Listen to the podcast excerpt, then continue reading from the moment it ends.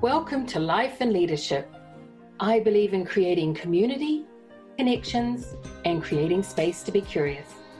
This podcast aims to take you on a conscious journey through quality, diverse, innovative content and conversation. My hope is that we create a circle of influence, a transcendency of compassionate leadership in the world and wider universe. Welcome to the podcast Life and Leadership Conscious Journey. My name is Michelle St. Jane. I'm your host. Today's guest is Wendy Kendall. Wendy is all about empowering global talent, developing healthier mindsets and relationships. Wendy has been a blessing on my journey. I've had four distinct careers and many geographical transfers. So I appreciate people like Wendy Kendall who do global talent mobility and executive coaching. Let me explain. Wendy did an assessment for me in 2015 that helped me course correct my inner compass.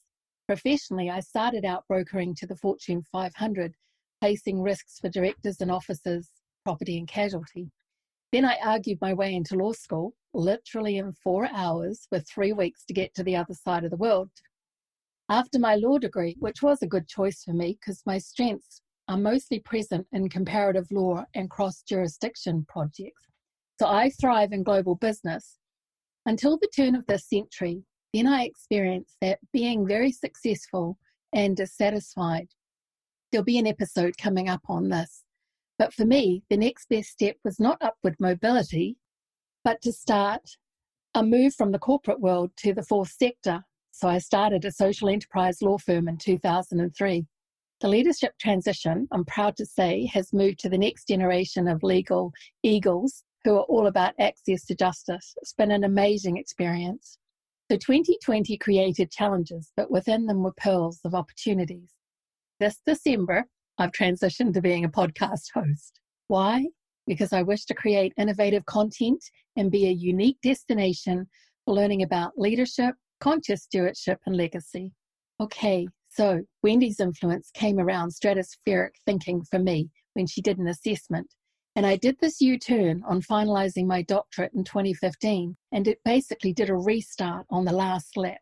The blessing was that my research could offer more of a rich contribution to the world's knowledge base. Wendy and I'll touch on this a bit further along in the episode. So, Wendy Kendall, a glorious combination of expertise woven into global talent mobility, executive coaching, mentoring, training, and psychology. Wendy's purpose in life is to help people to be free, to be their most alive and authentic selves. Whoa. So I like the fact that she's all about trust, impact, and expansion. And Wendy's journey's been interesting. She started off as a military psychologist and moved to global talent. So, Wendy, can you tell us a little bit about yourself, please? Thanks very much. That was a that was like a really illustrious introduction there, Michelle. I'm really grateful for that. Um, oh, a little bit about myself. Gosh, where to start? Yeah, I mean, I'm a psychologist by profession, as you've mentioned um, a few times. And um, indeed, first seven years of that career were working um, for the British Armed Forces and um, really helping um, people in those very high demanding jobs to cope with highly disruptive transitions. And I you know, working for the military when you're, I consider myself a humanist as well, and um, I, I, it, it really taught me something important, which is that you know that we have such responsibility as democratic as democratic countries we really all of us have a responsibility to think about how valuable the lives of our armed forces are and so the last thing i would ever want is for any country to go to war but the last thing I would want is for people within those armed forces to be sent to war in a way that was unprepared and more likely to get them killed. So, so it was an interesting organization to work with, and it, it really kind of challenged my thinking in a lot of ways. Nevertheless, after seven years, there wasn't um, much kind of career development left for me within that organization, and we took the opportunity as a family to move overseas. And I jumped into being an entrepreneur, setting up my own business in all of the um, in all of the naivety. And I just said to myself, well, how hard can it be? And I got on with it and I made all the mistakes. and nevertheless, it was a voyage of discovery. And somehow, through a series of kind of uh, coincidences and serendipity, I ended up working with these big international companies um, who were sending people around the world. And I got really fascinated about how moving people around the world is one of the few things that companies do that asks people to completely fracture their personal and professional life. And that, I think, is where some of the parallels started to happen with the military. You know, the military put that kind of demand on people, and so do these global careers in these big companies. I also believe that global companies should be a force for good. And I think you and I have had some conversations around that. And so, again, I'm interested in how we can position people and how to support people so that they are the best they can be in order to do the best that they can within those companies. So yeah, that's that's where I'm up to. So you know, I run um, a, a consultancy that um, we talk about you know global job moves that build people and don't break them uh, because a little bit the tendency has been to put people in at the deep end and this idea that and I don't know that anyone ever articulates it like this, but it's a little bit like, well, the really good ones will will shine and come to the surface, and you know maybe the ones who drown weren't so good after all. That seems very wasteful in terms of human talent and capability to me. So my argument is let's not let's not try and drown people in their jobs. let's give them the, the support they need to do this. Oh, that's fabulous. So, how do you go about giving them the support or the tools, and what are the programs and assessments that you like to use, Wendy? Yeah, so uh, I did about 10 years of research um, you know, I, did, I ran some kind of research studies and reported my findings in conferences and um, um, yeah. So what I looked at first of all was, you know, really, really, what's the research question we were trying to figure out? And the research question is, how can we help people and companies thrive together through global job moves? once we had that research um, question in place, and I realized what we were developing was um, thinking about some of your other guests, was really a generative model of uh, global transitions. In other words, it's a it's a model that promotes flourishing and it's a model that promotes growth and value creation rather than value extraction. And so, what does that look like on the ground? Um, we work through a series of six stages, and I represent them as six concentric circles because they all relate to one another. And that starts with the centerpiece is really building people's resilience. Now, resilience itself covers so many different aspects, but essentially it's around um, psychological and emotional flexibility. One of the things that seems to happen when people, in order for people to become very successful, and um, it almost becomes a bit of a paradox of leadership, to become successful, they become really good at doing things in a particular way, typically. And at a human level, what can happen is that those leaders become quite fixed in how they do things. And when I when I speak with them about thinking, you know, becoming a bit more flexible in their style, because when you move overseas and you're uh, you know encountering a range of situations, then that flexibility is what offers you some of the resilience. Um, but when I when I speak with them about that, the most common reaction is, well, if I don't do it that way, I won't be me anymore. How am I going to like? Who am I going to be if I can't be that? And that in itself is an existential threat. Like that's something speaking from inside about a perceived threat to themselves. Um, so that's something that we end up working through. You know, what what does it mean if I change my way of being in this world in order to cope with something that's radically different and you know helping them to feel confident that they will still exist as a person if they do that. Um, then we start to look at what are the range of strengths and capabilities that they have. And what i usually find is again because because of this inflexibility people typically rely on two or three major strengths that they have. And it's a little bit like the muscles that you use most at the gym. And what we want is for a more integrated body as a leader and more integrated, you know, and, and, and um, broader series of capabilities and strengths. So we look at what are all the other strengths that you have and how could you use those? And then we start to build out that flexibility so that it's a, a flexibility in how they use their strengths. So that's very much at the individual level. And then we start looking at the interpersonal. So, um, you know, what is the unique value they're proposing to create in this role? And how can they reestablish their, their reputation and become reconnected and, and, you know, reestablished within that new community? And then the final phase is moving from creating value locally in their job to stepping back into the bigger picture and saying, well, how would you transform that into something of more global value for the rest of the company, for you know other people outside of the company maybe? And that's how it becomes more of a generative model all the way from the individual right up to the the big kind of geo um, geosystem i don't know don't know how to describe it at the global level. So that was a very uh, in-depth description there Thanks, Wendy. Um, do you also do assessments like um, uh, I had, well, I'll speak to the one I did with you. I did the Hogan Lead Assessment with you, and um, it was a great evaluation of some of my high risk areas. And uh, I was a bit shocked to see I had some in the high 90s and 100. Um, for example, the profile showed me as being a stratospheric thinker. So, yes, I am out there. And for example, I scored 100% on being imaginative. Yes. which translates for me thinking and acting in eccentric ways.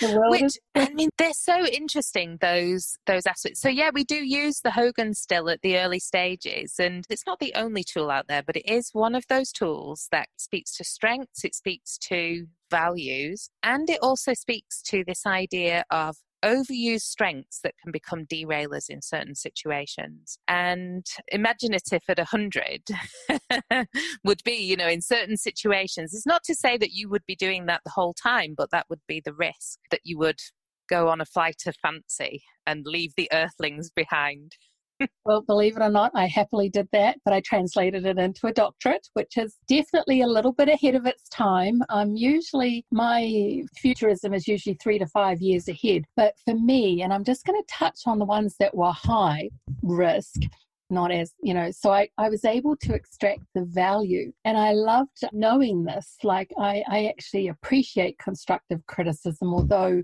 um, my my skeptibility was 87%, which means socially insightful but overly sensitive. I own that. But I really like the ones that I took away were the ones I wanted to work on. So I had imaginative at 100%, bold at 90%, mischievousness at 100%, diligent at 95%, and skepticism at 87%, which means I work from the worst case scenario. Well, I put that to work around risk management. And I was practicing risk management before it even became a designation. I even started teaching it uh, as soon as it became a designation. So um, my work as a risk manager meant that I'm all about uh, awareness plus action equals change. But for me, the Hogan assessment was um, I can celebrate being imaginative and mischievousness because I can own those things. But what I've done is taken the experiences and turning them into wisdom and sharing. So five years later, I, I have the audacity to go and start being a podcast host. Literally only thought of this like 10 weeks ago and said, oh, very naively, you're in good company. I'm a verbal processor. I should be a podcaster. What would that look like? And, you know, what am I passionate about and how do I link that?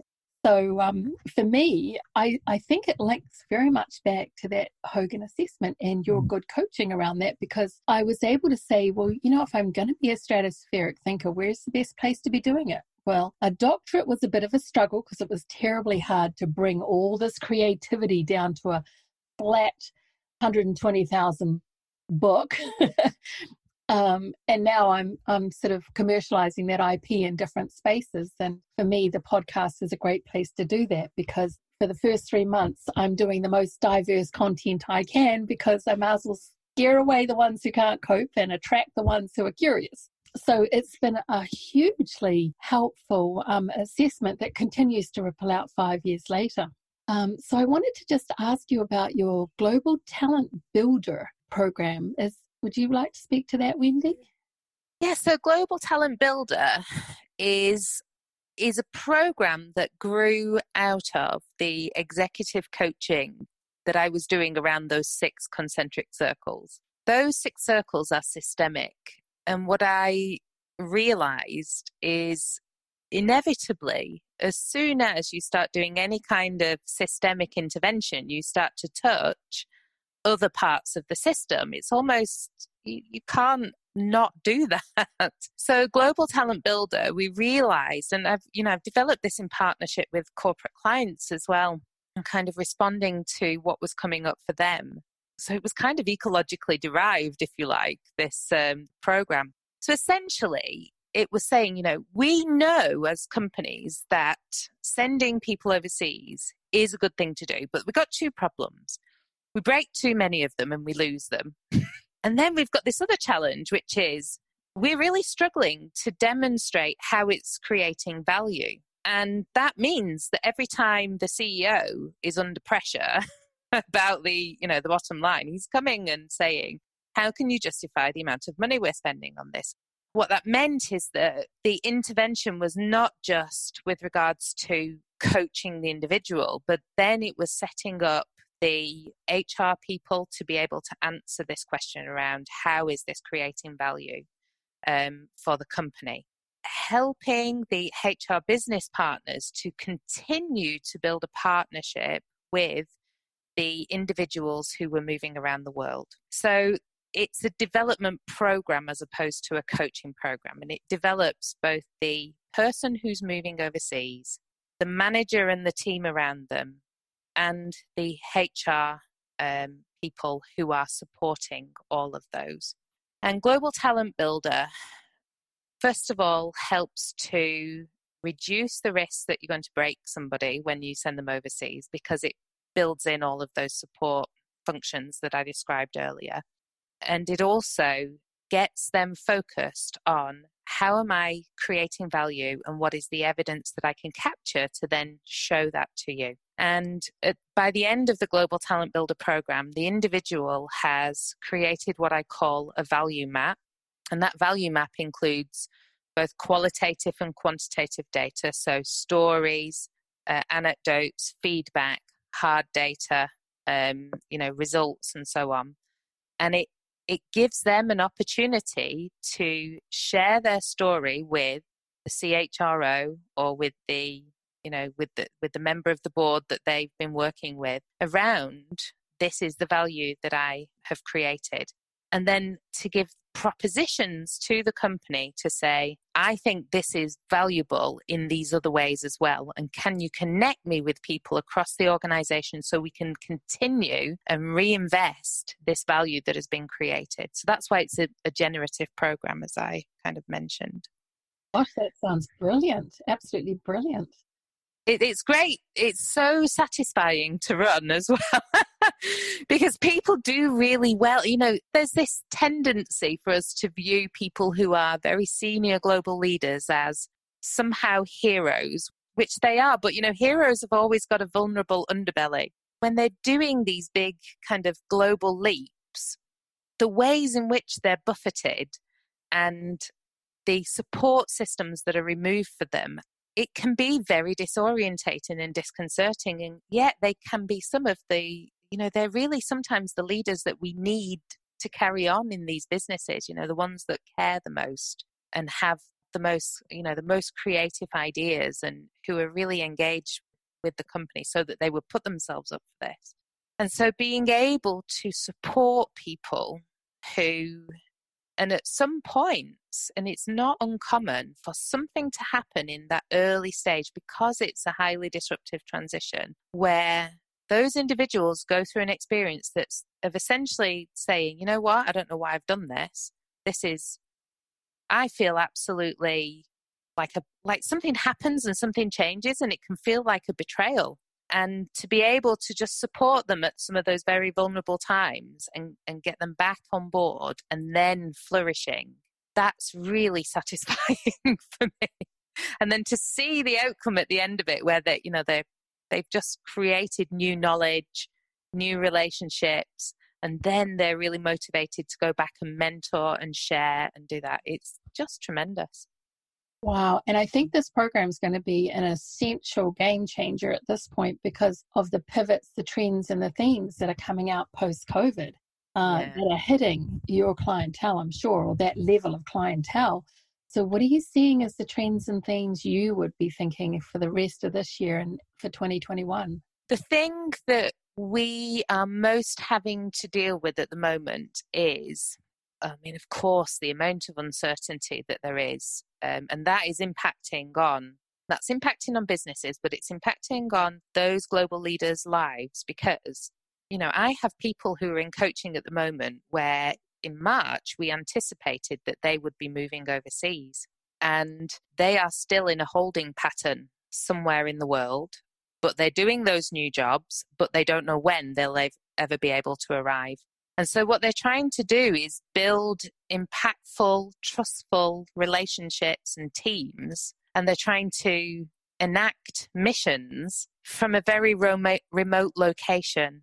And, and what we've been working on is something called uh, creating connection at a distance. So, you know, again, together generating ideas around what are the ways in which we can do this. And apparently, you know, listening to some of my global mobility uh, colleagues, um, this idea of virtual international assignments and virtual international working is is going to be something that just grows and grows. You know we have maybe at least another year if not 18 months of hard pandemic to deal with. And um, so anybody who's thinking of a global job move in that time is going to be potentially running up against those challenges. But, you know, as we're dealing with climate change and maybe issues around ecological challenges, that that may continue.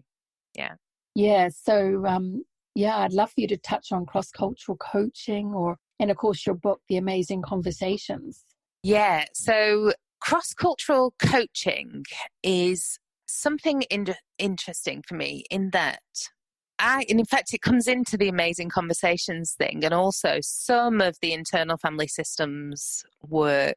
Um, so, you know, you may have seen that I uh, recently completed my training in internal internal family systems therapy. All that is about, including amazing conversations. It's asking the question: Who are the multiple selves that live within us?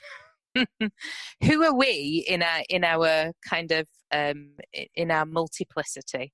Uh, what are all the possible selves? You know, who is showing up um, and coming through the through the door in a particular interaction? So when it comes to cross cultural coaching, I mean, I don't advertise myself as a cross cultural trainer or a cross cultural coach. The reason for that is I think the the different aspects of ourselves that show up come from so many different places and experiences. And I'd rather work with that level of granularity than what I've seen within cross cultural coaching. Again, I'm not an expert in that area, which was a little bit more about the broader, maybe stereotypes of how certain cultures show up. I think it's a bit more individual than that. Amazing Conversations came about as a project with a colleague. And he'd written this book initially with somebody else where it, it was a coaching, it was a book in the coaching sector, not a coaching book, but a book for the coaching sector that was um, saying, you know, how do we get two people together in a way to have conversations that are transformational? And what does that mean? And what I realized is whenever we go into the bubble, which is something, a concept that we describe in uh, Amazing Conversations, we have to be really mindful about who is showing up in that conversation. And and you know are we bringing cultural baggage with us? Should we leave that outside? And and being really mindful in our conversations. When we do that we create a much more open space where there can be where where there is just a more fluid influence on one another that in itself can be much more transformational can be can can change me can change you and where our defenses kind of our inner protectors feel less activated and so more gets through so. um, so wendy share about the kind of clients you'd like you like to work with and the kind of work you'd like to be doing yeah, so as we're kind of relaunching Globally Talented now, what I've started to do, what I work, do now is also work a lot more with my uh, clinical colleagues. So I'm an organizational psychologist, but within the team now, we also have clinical psychologists. And essentially, it's everything around supporting the psychological well being and performance of people with global careers. As you've alluded to, people are really being challenged in terms of their mental health and well-being mm. and until it's really hard to build high performance from a foundation that has kind of that's maybe a little bit shaky or has some cracks in it and also the challenges we're experiencing are you know sometimes they're a little bit traumatizing we have to say so we just need to look after that a lot more and um so when it comes you know i work with global companies and I like working with global companies who care about the people that um, who work for them, um, as opposed to are just concerned with how much money those people are making for them. So yeah. Now finding that fulcrum point between profit, people, and planet. I really yes. appreciate the work that you do.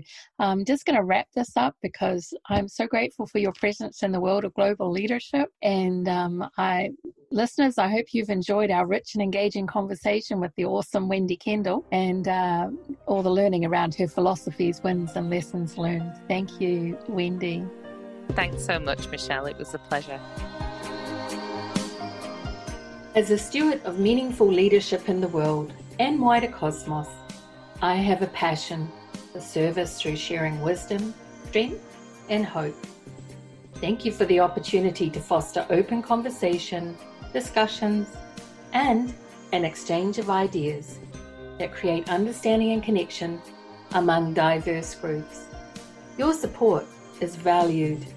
Please subscribe, leave a review, and a rating. More importantly, share with your connections. Thank you.